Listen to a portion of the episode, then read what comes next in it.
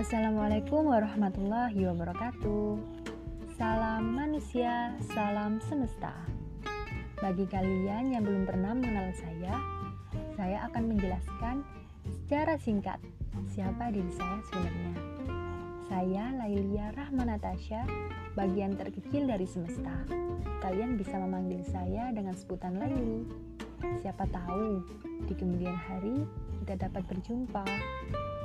Seperti biasanya, saya akan memberikan salam manusia kepada kalian yang telah menjadi manusia sejak awal melihat semesta. Apa kabar manusia? Masih setia menjaga hubungan baik dengan semesta? Atau malah lupa bahwa semesta adalah hal yang patut untuk dijaga?